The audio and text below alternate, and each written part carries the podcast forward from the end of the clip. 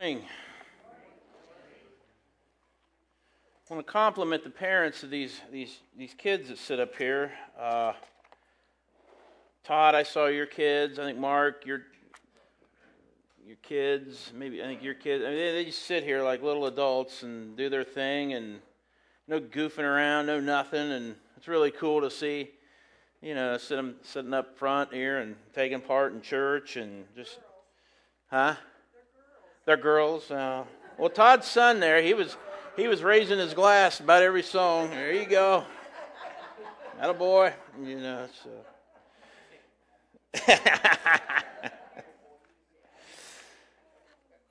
well, I don't know what that big orange, yellow thing in the sky is out there. Uh, I don't know. Is it because Russ and Elois came back from Florida? Did you bring the sun with you when you came? I, I hope so, because I tell you what, it has been cold up uh, for us spring sports coaches, baseball coaches, track coaches. It has been miserable so far this spring. Uh, our track team, we've given up on playing outdoor track. We're already training for bobsled, speed skating. Uh, we got a downhill. Uh, you know, we've got an alpine track team. You know, so we, have got the whole thing going there. But it has been crazy. And uh, you know, but one of the neat things about it for our kids is, you know, we keep training them pretty hard. I mean, they would like to have a meet eventually. I mean, that's kind of the point. You know, you, you go out for a sport. You don't go out just to practice all the time. Uh, practicing, you know, that gets old after a while. It gets boring. You want to be able to, you know, take what you've learned and all that preparation and put it into, you know, into practice. You want to get out there and compete. And it'd be nice if we could actually get out there and do that. We have kids. Uh, last week they trained so hard. I was so proud of them. Um, we had kids that were just physically spent. We had uh, we had the some poor kid. He's got the nickname now, the barfer, because after about you know 10 150s, he's you know let's have one big hurl for the hill climbers, you know, or something. So you know we'll do that. But you know why why go through all that training, all that running that you do in practice? You know, there's got to be a point to it. And the kids know that in, in the end, if, if we ever get to have a meet, you know, they get into a race, it's going to benefit them. That's why we practice. You, know, you get out there, you work at it, and you work at it so that finally you can get out there and, and, and let it go. And, but one thing that we don't let them do is we don't let our kids complain. We don't, I don't allow them to cry about the weather and cry about, oh, we never have a meet, and I hate this, and we got to go do, the, you know, man. It's like, no, we're not going to cry and we're not going to complain about things because that doesn't, doesn't solve any problems. We have to understand that, you know, things are going to happen in life that you don't have any control over. You're just going to have to learn how to deal with things that happen. And uh, we have the power to, uh, to learn how to respond to different things. I'm going to steal some. Uh, we move ahead here. I don't know if you can. Uh, Keitha will probably shudder back there. She's seen this before. This is something at Graham that we've been working on this year. Um, uh, no BCD, no blaming, complaining, or defending poor performance. Okay, so, uh, and a lot of this comes out of uh, leadership training from a man named Tim Kight, who uh, got to be good friends with Urban Meyer, who applied these principles with Ohio State, and then through that, you know, he uh, was able to to Ohio high school coaches. He has a real good relationship with them, and and uh, anyways, this is starting to filter down now into the schools, and it's sort of the philosophy of how you practice, how you train, how you you conduct yourself, and and we learned this, this little formula. Here's my, my girls' track team. Okay, we're, we're a few in number this year, but we're mighty in, uh, you know, in work. We're getting after it. Now, we don't have a lot of athletic talent, but that's not the point. In track, you know, every meet you try to do a little bit better. You, you, you're really only running against yourself. You know, try to improve. One of the things that we teach them is that – you know, life is made up of what we call E plus R equals O. E is a, an event. Those are things that happen to you. You don't have any control over that. Things just happen. R is your response to that, how you choose to respond, and then that would equal an outcome. So if you want to get a favorable outcome, if you want to get the kind of outcome that you can live with, the one that you want, you want to be a real good player, you want to be a real good student, you want to be a do real good at work. The only thing you can change in the equation is your response. You can't change the event. Things are going to happen. But you can alter the outcome if you change your response, the way that you respond to things. So things happen, you now have a choice. How do I respond to this? Do I you know respond to it proactively so that I can kind of shape the result that I want to have? Or do I just sit back and let things just sort of occur and then have to be satisfied with whatever happens? Well, the Christian life, I think, is very similar to that.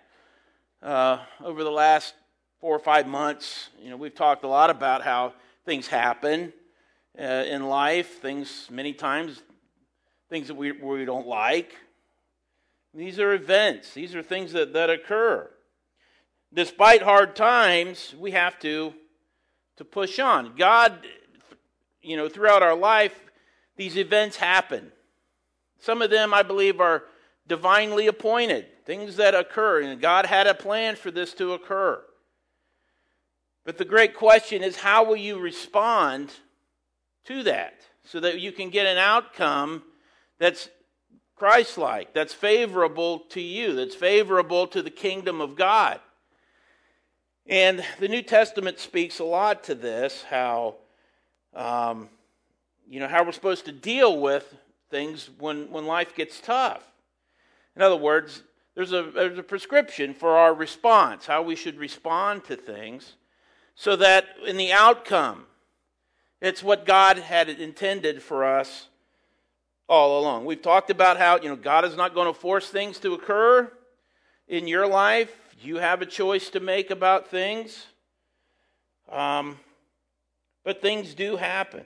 I spoke to a member um, of the church recently, and this is somebody who, because of the choices in their life, have um, it has resulted in some in severe financial crisis for them.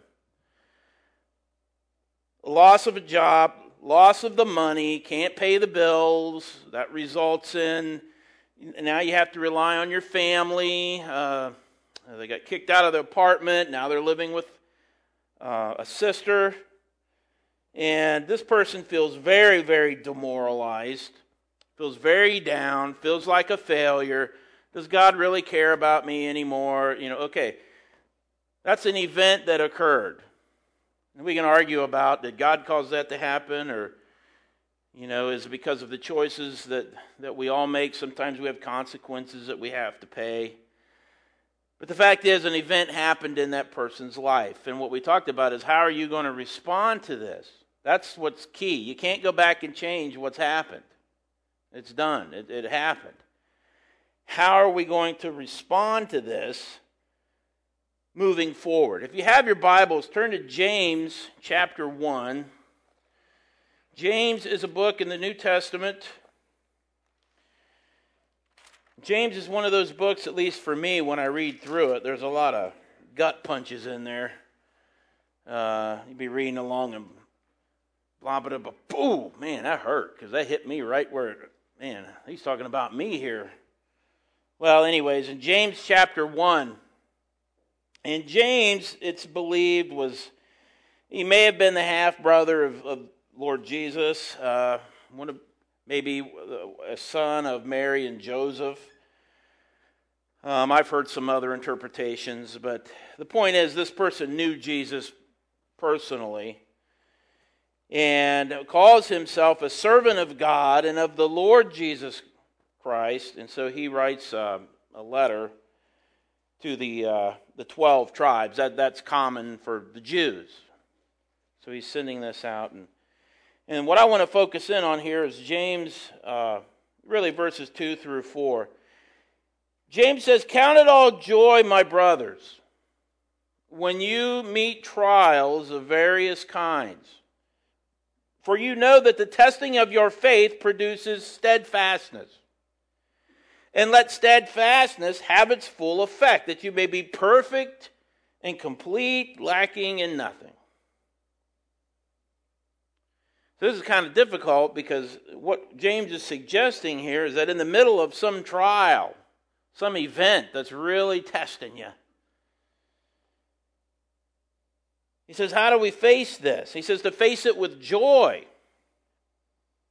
That's a that's an, an R on our little equation. E plus R. You know, uh, what's one response to uh, you know something uh, a trial, something you're facing?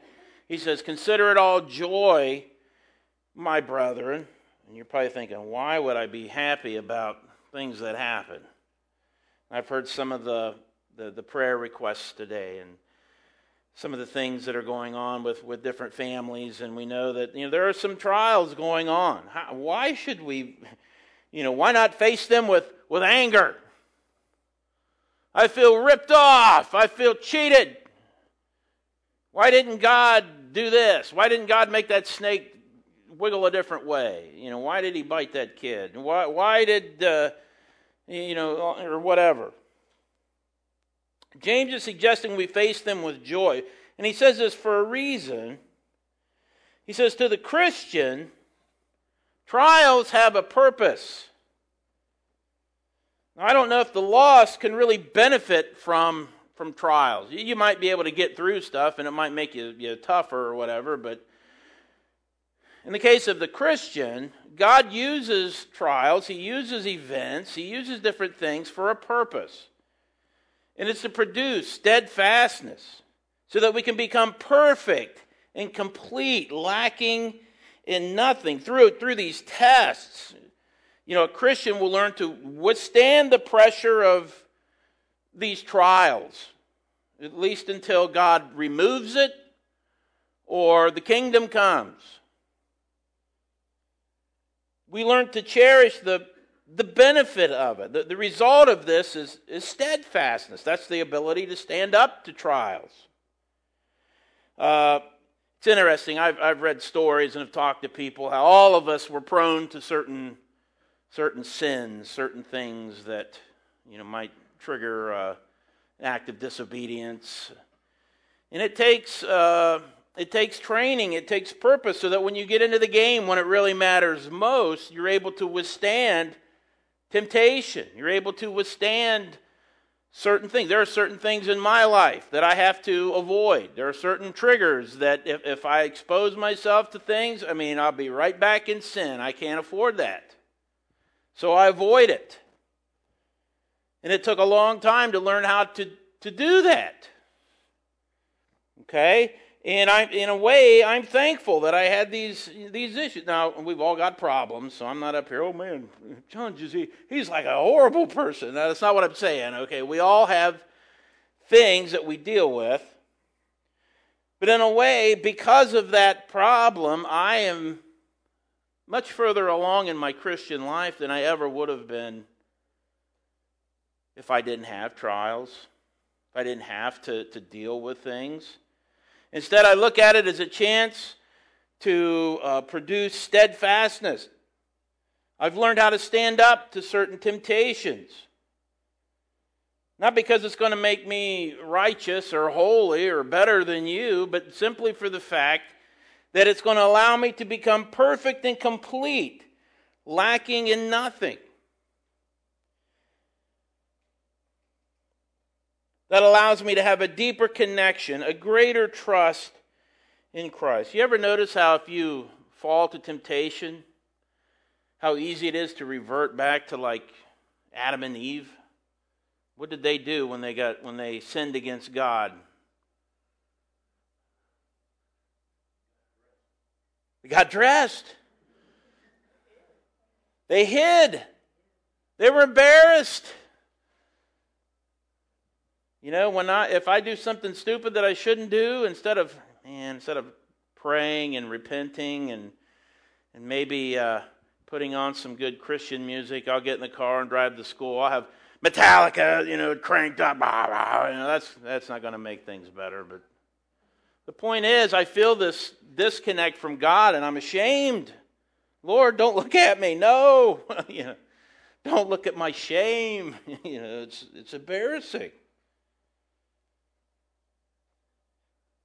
But because of trials, because of temptation, because of a willingness to deal with it,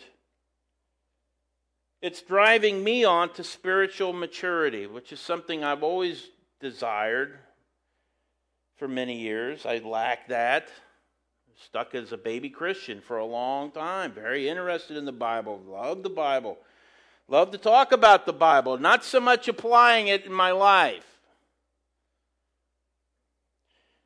But as James says here, if you approach it with you know an attitude almost of joy that yes, this is you know I don't like these trials. I don't like these things that have happened to me, but wow, is it giving me a chance to, to really stretch my legs a little bit, stretch my Christian faith, and help me to grow and push on to spiritual maturity.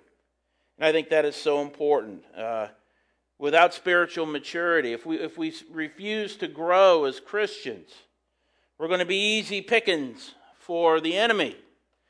If you turn to 1 Peter I want to look at 1 Peter chapter 5. And we know who Peter was. He spent a lot of time as one of the disciples. Jesus himself gave him a special place. He said, Look, you are my rock on which I'll build the church. Now, Peter had some trouble, of course. He was constantly prone to doing things without thinking. I can, I can identify with that. Often did things out of passion. I can identify with that. Uh, made promises that he, he couldn't keep. Yeah, that's, you know.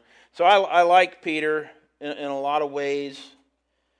But Peter, after the resurrection, and after the Holy Spirit was given to him, he became a, a different person. He became, as James said, complete. Now, a lot of that was because of the power of the Holy Spirit driving him and giving him power. But also, for the first time, he was able to deal with trials and temptations. In fact, many of the disciples, when they would be punished for daring to speak the gospel, uh, there was the group that uh, you know they were they were preaching. The council, the, the Jewish council, said, "Knock it off." You know, take them out, let's whip them, you beat them for, you know, and send them on home. That'll make them shut up. And they went home filled with what? Joy. That they were considered worthy to be punished for being Christians. The evidence was there. Well, anyways, 1 Peter chapter 5, we'll start at about verse 6.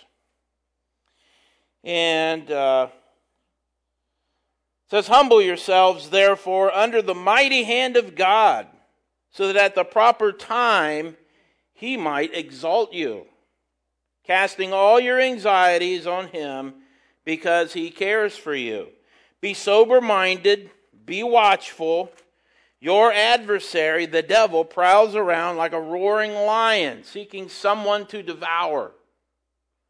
Resist him firm in your faith, knowing that the same kinds of suffering are being experienced by your brothers throughout the world. And after you have suffered a little while, the God of all grace, who has called you to his eternal glory in Christ, will himself restore, confirm, strengthen, and establish you.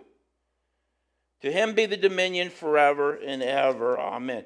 Now it's interesting as we read that. Sometimes being humble, verse 6, humble yourselves under the mighty hand of God. Being humble sometimes isn't, I don't know if that's really seen as an American thing to do these days. Be humble. I know in, uh, in, in, in athletics, a lot of times athletes are, they're definitely not humble. They want everybody to know just how good they are. And they get on Twitter and they get on TV and they just, oh, oh, oh, oh, you know, me, you know, it's all me. And, you know, and, you know, But God is saying, no, no, no. A humble spirit is something that we need to do, especially when we're under the, the mighty hand of God. What is that talking about? The mighty hand of God.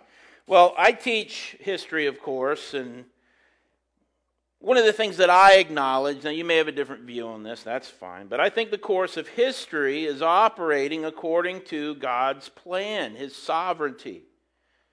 Now, I don't know if every little detail is part of God's plan, but I do believe that God knew that in the course of history, certain things were going to occur. Things like all the, the wars of the 20th century, World War I, World War II, the Holocaust. I mean, I think God knew these things are going to happen. And they're part of a greater plan that's going to bring about, you know, the, the completion of the story down the road. Now, I don't understand that. I like to read history. I like to understand the past to see, you know, how is the, are all these pieces of the puzzle fitting together? And does it operate according to God's plan and under His sovereignty? I don't understand history all the time. But the point is to humble yourselves and wait on the Lord. By patiently waiting on God, I think we'll begin to understand that He will exalt us at the proper time, a time that's in accordance with His divine will. My mom always used to tell me when I was little, everything, everything happens for a reason, honey. Things happen for a reason. Uh, I had a cousin get killed in a car accident. Things happen for a reason. We don't understand it. And I, I didn't like that answer when I was young. I don't know about that. But as I get older, you know, I kind of look at the course of, of life, and yes, things happen. And if Peter's correct, you know, things happen because in, if, if we humble ourselves at the proper time, he will exalt you. In other words, we got to hang in there, wait for God's divine will to, to take place. Because we know that God has our back, we can cast all of our anxiety upon Him. Uh, verse 7 there, casting all your anxieties. The word, the Greek word here for to cast refers to the action of covering something up. Uh, when I was a little kid, I would lay on the bed, and mom be trying to put new blanket or new sheets on the bed, and she'd, whoosh, you know, I'd jump under the sheet and thought it was hilarious, and she'd flip it a few times, and then I'd jump out and run off, and she'd get the bed made, and that's sort of the illustration that, that we're referring to to cast. Throw your anxieties upon God. It's almost like throwing that blanket over you know, on God. God wants you to throw or cast your anxieties on Him. Why? Because He cares for you. He wants you to give me your anxieties. Give me your, I mean, I know you're struggling.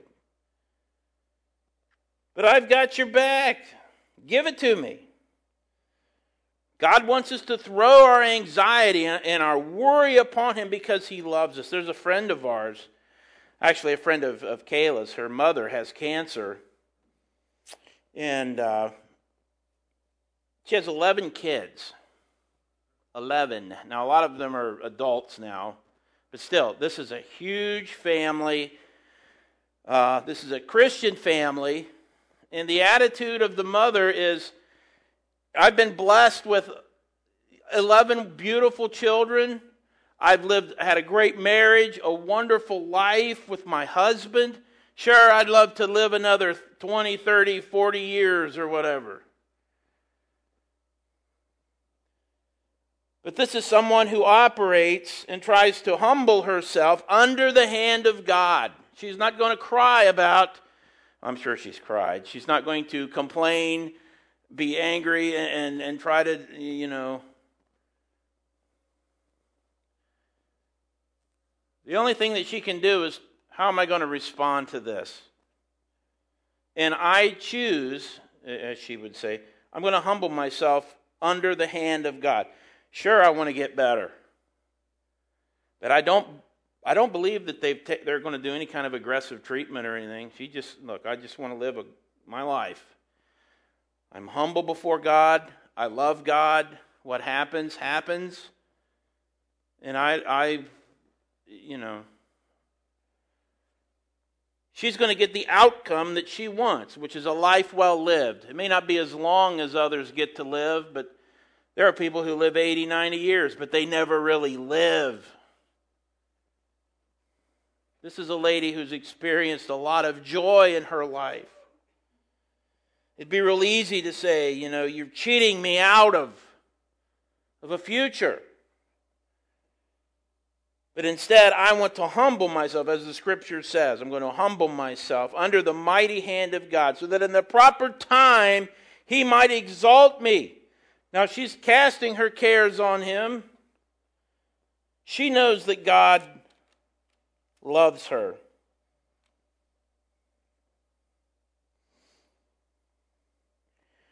Operating in the shadows, of course, of all this is, as Peter called the, the adversary.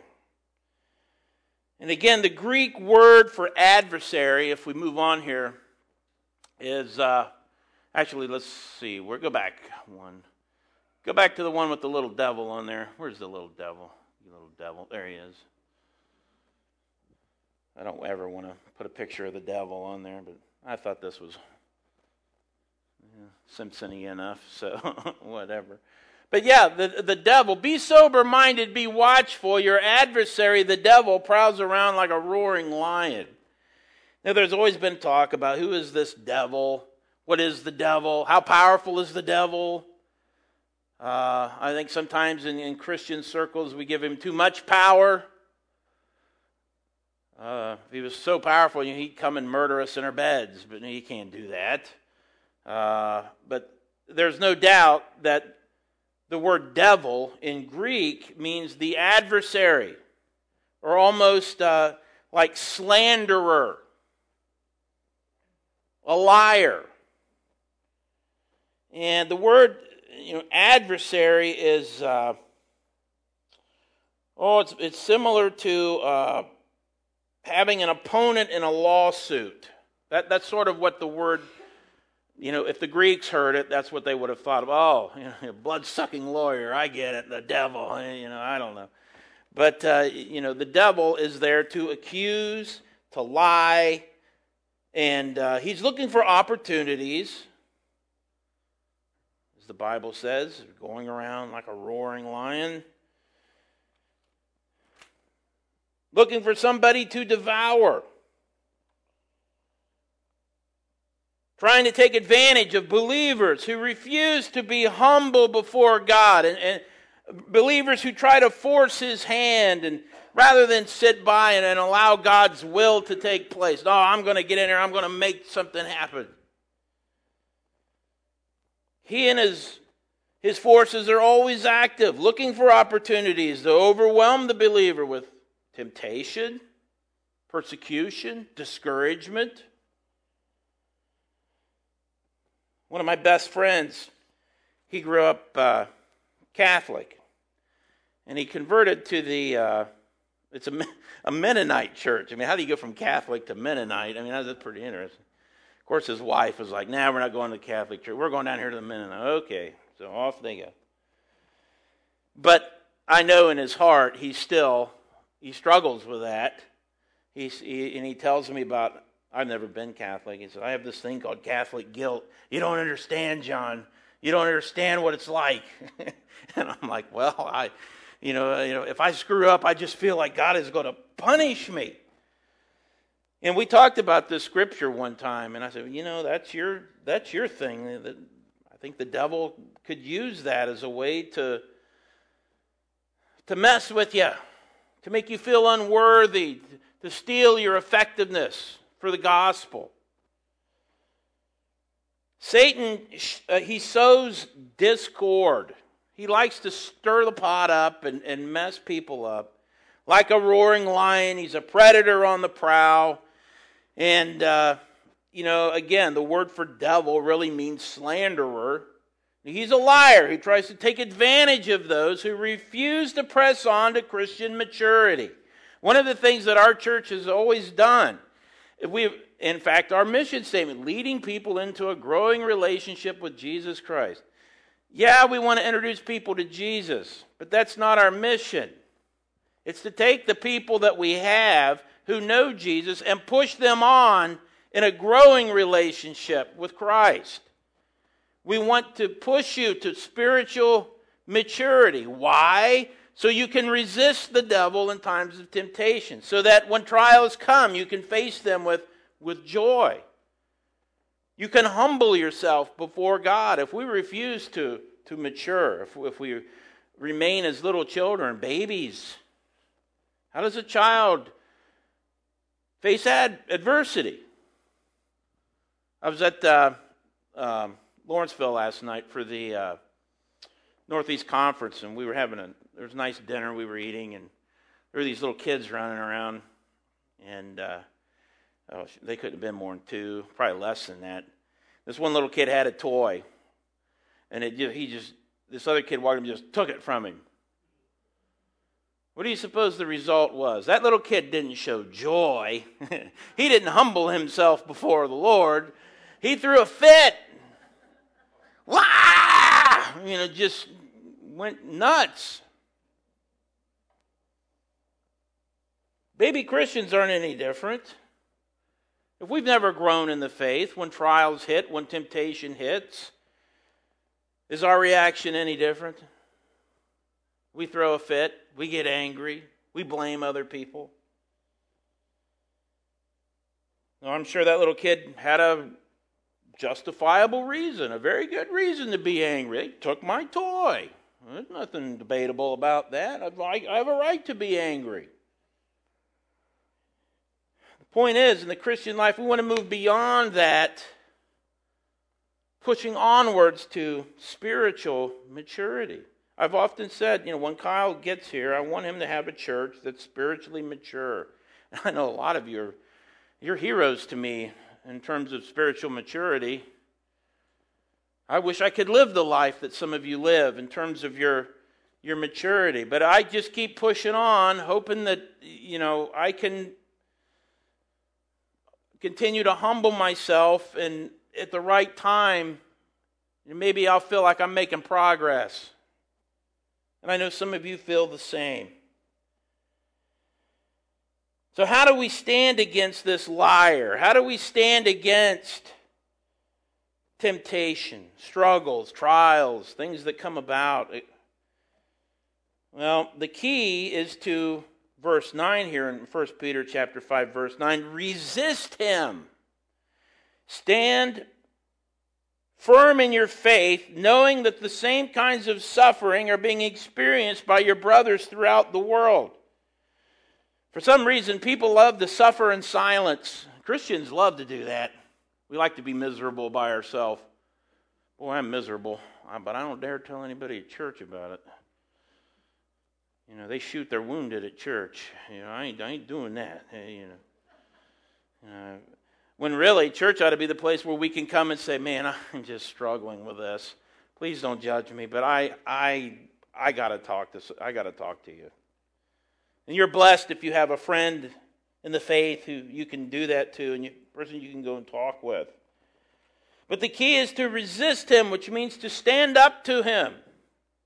Not to run away from him, not to hide from him, but to actively stand up in the face of temptation, in the face of, of trials, and say, No, I am not going to run. I will not be bullied. I will not be cowed. I will not get angry. I will not throw a fit. I'm not going to blame, complain, and, and defend myself. I'm going to choose to humble myself before God. I'm taking that action because I believe that the Bible says that's what's going to allow me to then become complete. That's what's going to allow me to start to grow up in the faith. The Bible assures us we all suffer the same things, we all have needs. Chances are there are probably other people in the church that have the same needs that you have, and you're thinking, I was the only one. I had some problems with some things, and, and I turned to an older Christian and looked for guidance, and they helped me overcome some things. And come to find out later, there were people, other people in the church that had the same problem, same issue. And here I was running around, oh, man, I'm the only one. No, no, man, it's a, a lot of people got the same thing you got. That didn't excuse it, but it's like, man, I don't feel so bad now because I guess we really are all in this together. You know, something about that that helps you to, to understand that. I'm not alone. We remain firm in the faith, which means to continue to live in accordance with God's word, to press on to spiritual maturity, to know, to study, to obey what you read and what you learn about through the word of God. Otherwise, you're an easy target. You're an easy target. You've never grown in the faith. You've never moved beyond that point of accepting Christ so that when trials come, what do you have to fall back on? Your easy pickings. And the Bible says here, which is interesting in verse 10, and after you have suffered a little while, well, we're all going to suffer at times.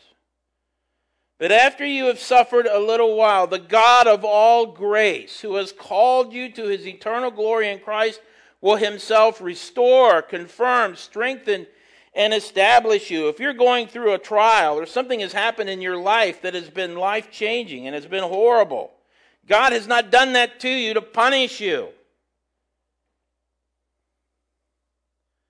But He promises us if we hang in there, in due time, you're going to reap the benefit. The Bible says, you know, God causes all things to work together for the good of, of those who love God. God can take any event and He can use that in a way for your benefit because He loves you. So, after we have suffered for a little while, after we continue to live with the understanding that, look, the day is going to come when God's purpose is realized, we can have confidence that God will restore us, He will confirm us, He will strengthen us, He will establish us. And the result of that is a strength of character. Growing in the faith is important. You know, without a willingness to push on towards spiritual maturity, we'll remain unable to deal with with trials. You'll not be able to resist the devil. You're not going to grow in your Christian character. How do we do that? Uh, let's go to the last slide. Um, and scattered out throughout these verses in, in, in uh, 1 Peter, I think God kind of gives you some clues here as to how to do that. You want to grow through adversity? Submit yourself to God. Remain humble. Trust. Trust Him. Be sober minded. Don't lose your mind. I mean, people get freaked out and they get scared and they just lose their minds. You know, no. Remain sober minded. Remain vigilant. Look out, the devil's going around and he's going to. Uh, re- remain hopeful. Verse 10 talks about hope. After you've suffered a little while, God's going to do these wonderful things. That brings me hope.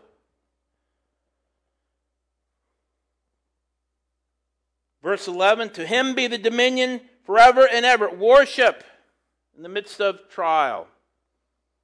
Worship him. It goes on, and even in his closing, the final greetings of his letter, he writes, By Silvanus, a faithful brother as I regard him, I have written briefly to you, exhorting and declaring that this is the true grace of God. Stand firm in it. She who is at Babylon, who is likewise chosen, sends you greetings. And so does Mark, my son. Greet one another with a kiss of love. Peace to all of you who are in Christ. This is if Peter says to finish this out, remain faithful. Remain faithful. Verse 13 uh, and 14. Greet people with a kiss of love. Show some affection.